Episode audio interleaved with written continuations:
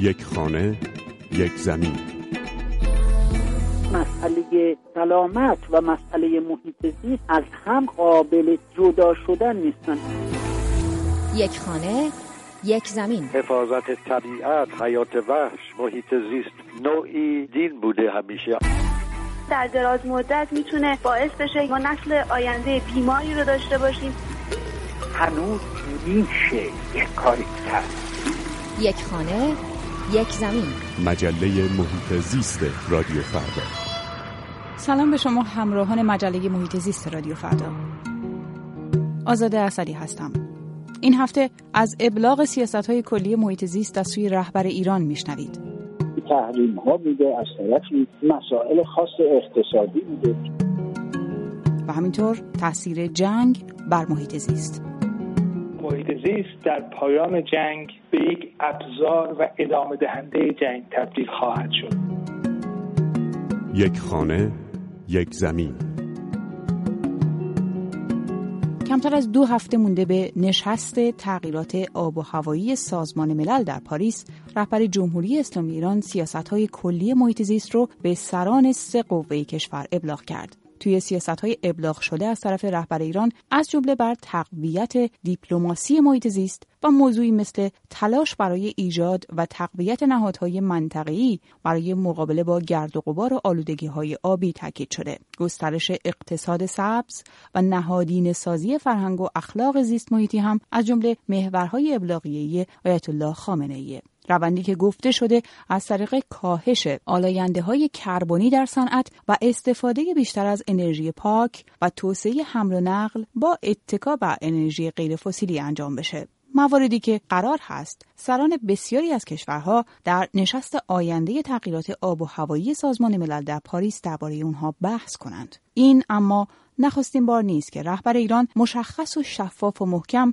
از لزوم مدیریت هماهنگ منابع حیاتی و طبیعی کشور میگه. او سال گذشته در یک نشست با برخی از مسئولان کشور از وضعیت نابسامان محیط زیست و نابودی جنگل ها و کوه ها در اثر کوهخواری و جنگلخواری گله کرد. مسئله غبار را ریزگردها را مثلا می شود حل کرد. اینا قابل حله. البته صبر حوصله تدبیر دنبالگیری این چیزا لازمه. مسئله محیط زیست مسئله این دولت و اون دولت نیست. مسئله طولانی مدت مسئله زید و امر نیست. مسئله این جریان و اون جریان نیست. مسئله همه کشور است. اسماعیل کهرم پژوهشگر و کارشناس محیط زیست در تهران از راهی که این دستورالعملها برای ابلاغ طی کردند میگه. سازمان حفاظت محیط زیست معاونتش و تعداد زیادی از کارشناسان محیط زیست ایران بودن که اینها رو تصویب کردن این مقررات رو در دفتر رهبری ارسال کردن و از دفتر رهبری به صورت دستورالعمل آمده. حسن روحانی رئیس جمهور ایران هم بارها از عملکرد محیط زیستی دولتش دفاع کرده. دولت من به عنوان دولت محیط زیستی سیاستهای خود را بر اساس روی کردی متوازن میان توسعه اقتصادی و حفاظت از محیط زیست تنظیم کرده است. شاید در ادامه همین عملکردی که آقای روحانی مدام بر اون تاکید داره دولت جمهوری اسلامی ایران هفته گذشته برنامه مشارکت ملی در زمینه کاهش انتشار گازهای گلخانه‌ای رو تصویب کرد موضوعی که یکی از محورهای اساسی و مهم نشست تغییرات آب و هوایی سازمان ملل در پاریسه. ایران اما هنوز تا رسیدن به این محور حتی روی نخستین پله برای شروع نایستاده. اسماعیل کهرم پژوهشگر و مشاور سازمان حفاظت محیط زیست از موانع و سختی ها در این مسیر میگه. مملکت ما از نظر مالی در یک وضعیت بسیار خاص قرار گرفته. از طرفی تحریم ها بوده از طرفی مسائل خاص اقتصادی بوده که اینها رو ما در این شرایط نمی‌توانیم همه رو یک شبه کنار بگذاریم. در بقیه بخش های ابلاغی رهبر جمهوری اسلامی ایران از جرمنگاری تخریب محیط زیست و همینطور تهیه اطلس زیست بوم کشور سخن گفته شده. در سیاست هایی که ابلاغ شده همینطور بر حفظ کیفیت و کمیت آبهای زیرزمینی و مقابله با آلودگی های آبی به شکل مشخص تاکید شده. یک خانه یک زمین. وقتی از جنگ حرف می‌زنیم شاید تصویرهایی از کشتار و آوارگی و اسارت و خون جلوی چشممون ظاهر بشه.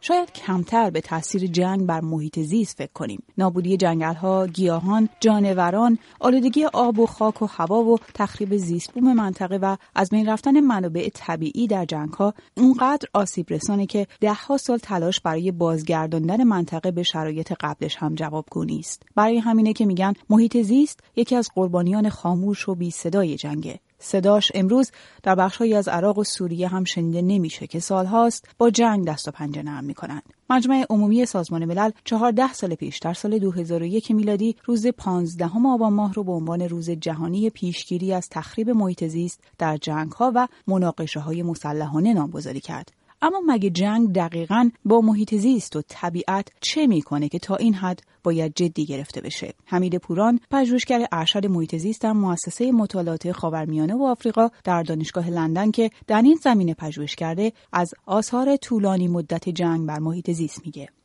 زیست در پایان جنگ به یک ابزار و ادامه دهنده جنگ تبدیل خواهد شد. با این تفاوت که دیگه اثر محیط زیست آلوده و تاثیر پذیرفته شده از جنگ یک اثر لحظه ای و دفعی نیست بلکه به صورت تدریجی سلامت مردم منطقه‌ای که درگیر جنگ بوده و همینطور مناطقی تا هزاران کیلومتر فراتر از اون رو تحت تاثیر قرار میده. وجود باقی مانده های مواد شیمیایی حاصل از مهمات استفاده شده از جنگ اگرچه در نگاه اول ممکنه به حدی یا سطوحی نرسه که خطرات سریعی رو ایجاد کنه برای سلامت مردم منطقه. اما تجمیع زیستی این مواد یا راه پیدا کردن اونها به سفره های آب زیرزمینی رودخانه ها یا وارد چرخه مواد غذایی شدن از طریق تجمع در محصولات کشاورزی و ورود آنها به بدن انسان یا دامها می‌تونه سلامت مردم و سلامت کل منطقه رو تحت تاثیر قرار بده.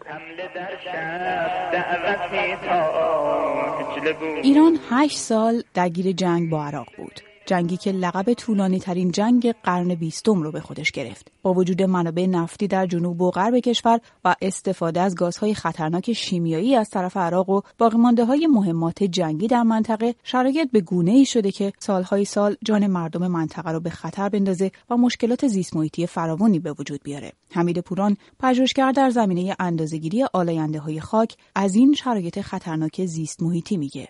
از بین رفتن و سوختن چاهای نفت یا آلودگی های شیمیایی ناشی از استفاده عراق از سلاح های شیمیایی به خصوص در حلبچه چیزهایی که تا سالهای سال اثرش در محیط زیست باقی میمونه. به خصوص در مورد حلبچه اگرچه که به ظاهری آثار از بین رفتهاند اما اگر نمونه گیری از منطقه بشیم می‌بینیم که هنوز محیط زیست منطقه آسیب دیده و متاثر از وقایع جنگی این دور است در زمان جنگ اول و دوم خلیج فارس در منطقه مقدار زیادی از انواع مهمات جنگی مثل اورانیوم ضعیف شده باقی موند که سرطانزایی بودنشون ثابت شده و سیستم ایمنی بدن رو مختل می کنند.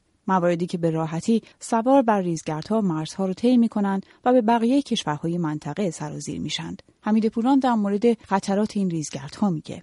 این باقی مانده های مواد جنگی به تدریج فرسوده میشند از بین میرند و با کوچکترین تحرکی با جریان باد به مناطق با هزاران کیلومتر فاصله از منشأ اونها منتقل میشن. یعنی ریزگردهایی که از محل که مورد اصابت جنگ افزارهای مختلف قرار گرفته ناشی میشن فقط دارای ذرات شن نیستند بلکه ذراتی هستند آغشته شده به مواد شیمیایی سمی که به هر جا منتقل بشن این مواد رو به همراه خواهند برد و اگر وارد سیستم ایمنی فرد بشن به تدریج سیستم ایمنی اون رو مختل خواهند کرد. محمد جواد ظریف وزیر امور خارجه ایران هفته گذشته در همایش آثار مخرب جنگ بر محیط زیست به همین موضوع اشاره کرد. او گفت نمیشه محیط زیست رو به قیمت از دست رفتن محیط زیست دیگران حفظ کرد. اون وقت می‌تونیم بپذیریم که به قیمت ناام کردن دیگران هم نمی‌تونیم برای خودمون امنیت ایجاد کنیم. نظرتون رو در مورد این دو موضوع برای ما بفرستید به نشانی زیست ات